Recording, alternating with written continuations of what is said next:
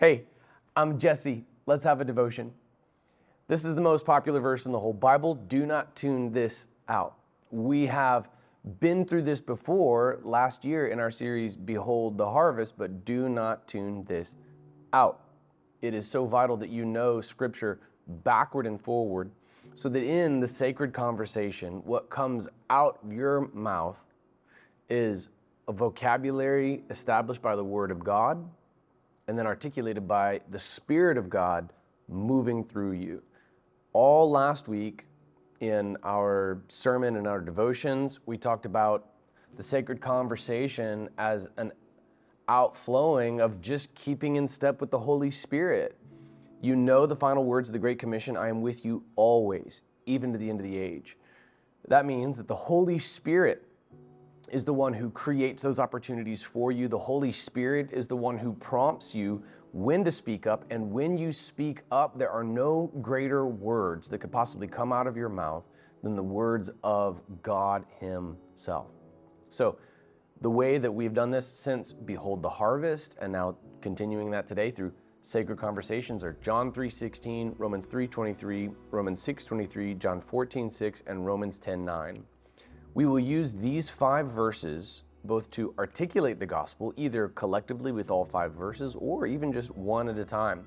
Verses like today's John 3:16 can articulate the entire gospel in one single verse, and that's why it was so popular. That didn't just happen, that was motivated by the Spirit of God, particularly among the Southern Baptists uh, in the 80s and 90s who began to just buy billboards and put out commercials and launch campaigns and train believers just to share that one verse, just one verse, just one verse, just one verse. There's incredible power in the sacred conversation. If you have your acoustic Bible, as I call it, to distinguish it from my electric Bible, and you slide it across the bistro table, or if you encourage your friend to download a Bible app and look at it on their phones, the same words, whether it's digital or in print. Don't be legalistic about this, because when we started printing books all right, when some, some guy named Gutenberg invented a gizmo and started circulating Bibles in German, the very first Bible, uh, very first book ever printed, even then there were old school people who were like, yeah, but it's not the same as the scroll. All right, the scroll was the original format. All these books with their bindings and their paper and their covers and their spines. These kids these days, they don't know what a Bible looks like. All right, so even since the Reformation, even since the advent of the printing press, people have been critiquing the format of the Bible, so it's okay. Don't be legalistic about it.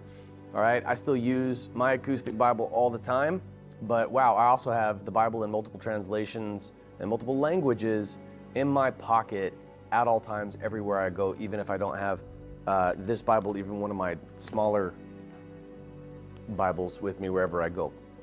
So there's power in your friend reading these words for his or herself, whether it's on a screen or it's in print.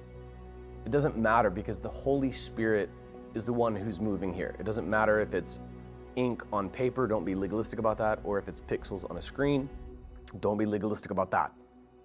The power is in the Spirit of God.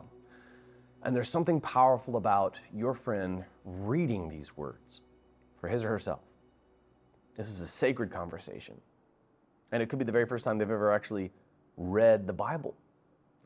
So John 3:16 is popularized because it articulates the gospel in a single verse. When you share the gospel, you can use the scripture to articulate it. And then when you actually do cast the net, remember we are fishing for people, right? Jesus said to the disciples, I will make you fishers of men, meaning you've been fishing for fish. Now you're going to go to try to catch people. You're going to share the gospel with people. And then let me sort out who the fish are from everything else. So you cast the net, which means as you draw the net in, all right, my dad taught me how to cast net fish. You got to actually, at some point, once you've cast the net, you actually have to bring it in. You're going to use the same scripture to pray it out to God. When we pray scripture in accordance with its original intent and with its original context, we know that we're praying according to the will of God. And when we're praying according to the will of God, God answers that prayer. This is not the sinner's prayer that was popularized when I was a kid. This is praying John 3:16, praying Romans 3:23, praying Romans 6:23, praying John 14:6, praying Romans 10:9. And there's something about a prayer that helps plant a flag in the ground. You know what's going to happen the moment you get up from the bistro table. The devil's going to go on the attack and try to sow seeds of doubt in this new Christian's mind. And if they know that they sat there at that table during that sacred conversation and they prayed sacred words in accordance with their original intent out to God, then it helps protect their sense of security. They know that their testimony is built on Jesus. And they use Jesus' words to Jesus. There's something beautiful about that.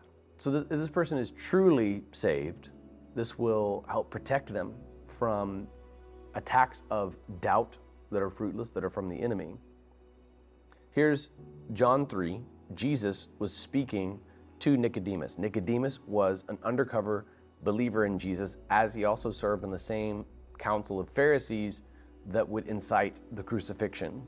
He met with Jesus at night, but like we saw at the end of the Gospel of Matthew, he and Joseph of Arimathea are two Pharisees that would go rogue and give Jesus a proper Jewish burial in Joseph of Arimathea's tomb. So he stays undercover after this, but then he comes out. Am I, am I preaching to anybody? Can anybody relate to Nicodemus? Are you an undercover agent? Are you a secret Christian at your place of work? You can relate to Nicodemus. It's going to be time to come out of the darkness and into the light. Don't be ashamed of your testimony for Jesus. John 3, verse 10. Jesus asked, Are you a teacher of Israel and you don't know these things? Jesus replied, Truly I tell you, we speak what we know and, we testify to what we have seen, but you do not accept our testimony. If I had told you, if I've told you about earthly things and you don't believe, how will you believe if I tell you about heavenly things? No one has ascended into heaven except the one who descended from heaven, the Son of Man. Here Jesus is talking about himself. Just as Moses lifted up the snake in the wilderness, so the Son of Man must be lifted up. All right, back in uh, Numbers 21, I believe, Jesus is referring to the bronze snake fashioned by Moses under order of God, where the people who were experiencing severe judgment and discipline from God for their forsaking him would look to the snake and be saved. People were being bitten by this plague of snakes and they were dying. But if they just looked to the bronze snake that was lifted up, this became the inspiration for the caduceus, and, and it was mimicked by pagan mythology, all right, like Mercury or you know the symbol on your insurance card if you have Blue Cross Blue Shield, and a symbol that also appears on a lot of emergency room uh, entrances and and on hospitals and things like that. The symbology is rooted in what Jesus referred to in John 3 when giving the famous John 3:16. In the same way that the people of God would look up and see the bronze snake and be saved from the consequences for their sin, we today would look to Jesus and be saved from the consequences for our sin.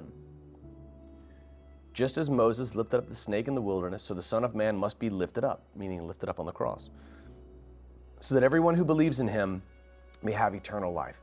John 3:15 doesn't get enough press because it also articulates the gospel succinctly, albeit in half of a sentence, but it does it in fewer words, so that everyone who believes in him may have eternal life. Notice the use of present tense. I'm reading from the CSB, the Christian Standard Bible, and it accurately articulates the grammar of the original Greek. You have eternal life presently, now, right there at the bistro table during the sacred conversation. Their eternal life begins. For God loved the world in this way He gave His one and only Son, so that everyone who believes in Him will not perish, but have eternal life. For God did not send His Son into the world to condemn the world, but to save the world through Him.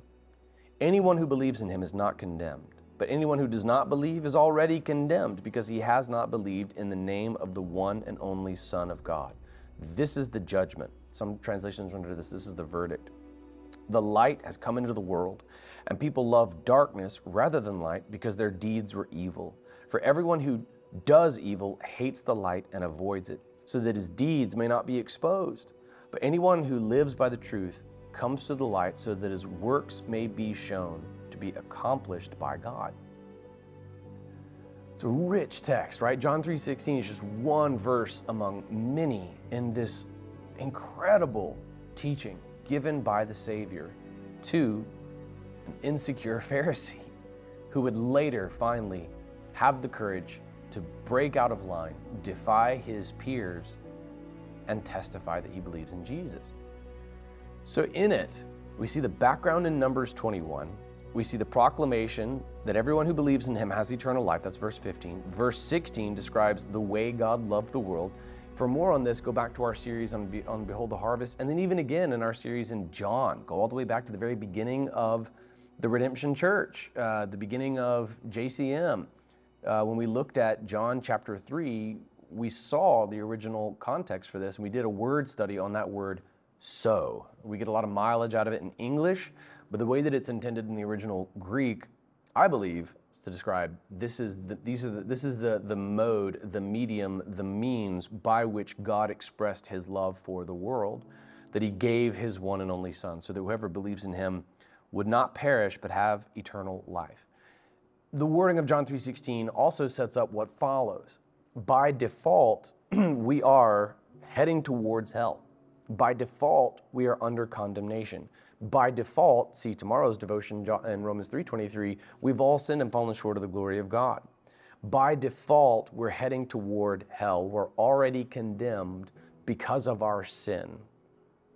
So the following verse after John 3:16 also gives you an answer for a potential rebuttal to the gospel, especially here in the Seattle context. The idea that God would send people to hell. We also have a sermon on this on our YouTube channel. Look up uh, how would a good God or loving God send people to hell. God did not send his son into the world to condemn the world, but to save the world through him. That's John 3 17. The very next verse, after the most popular verse in the entire Bible, answers this prominent question. Moreover, that theme continues all the way to the end of the chapter. In fact, verse 36 reads The one who believes in the Son has eternal life, but the one who rejects the Son will not see life. Instead, the wrath of God remains on him. Remains, as in by default, you're already under the wrath of God when you sat down at the bistro table. There are two sinners at the table, but only one of them has eternal life. So, this is a segue into tomorrow's devotion to talk about total depravity and how we have sin. That means that we're not neutral. Like Jesus said in John 3, we already are condemned, but anyone who believes in him is not condemned. Okay? Whoever does not believe in him is already condemned because he's not believed in the name of the one and only Son of God. This is the judgment. Light has come into the world, but men preferred darkness to light because their deeds were evil. They didn't want to be exposed. They don't want to confess sin. See this past weekend's sermon. Actually, your confession of your own sin and your description of God's grace towards you in the midst of it can be the means by which you bring up the sacred conversation, just like it was for the woman at the well. Come and see a man who told me everything I ever did.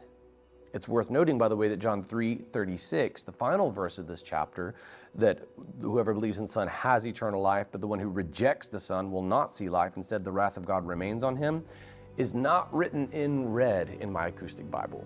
This is John writing to you and me under the inspiration of the Holy Spirit, giving us insight whereby we can further understand what Jesus said directly, as quoted to Nicodemus in John's Gospel. John 3:16 can be the only verse that you share, the only verse that you pray. Biblically, that is sufficient to proclaim salvation and eternal life. If someone genuinely by the power of the Spirit believes in this, that is sufficient. But there is more and there's a reason there's more. We begin with John 3:16 because our whole gospel presentation and our prayer, biblical prayer at the end, is predicated upon the love God has for this person at the table.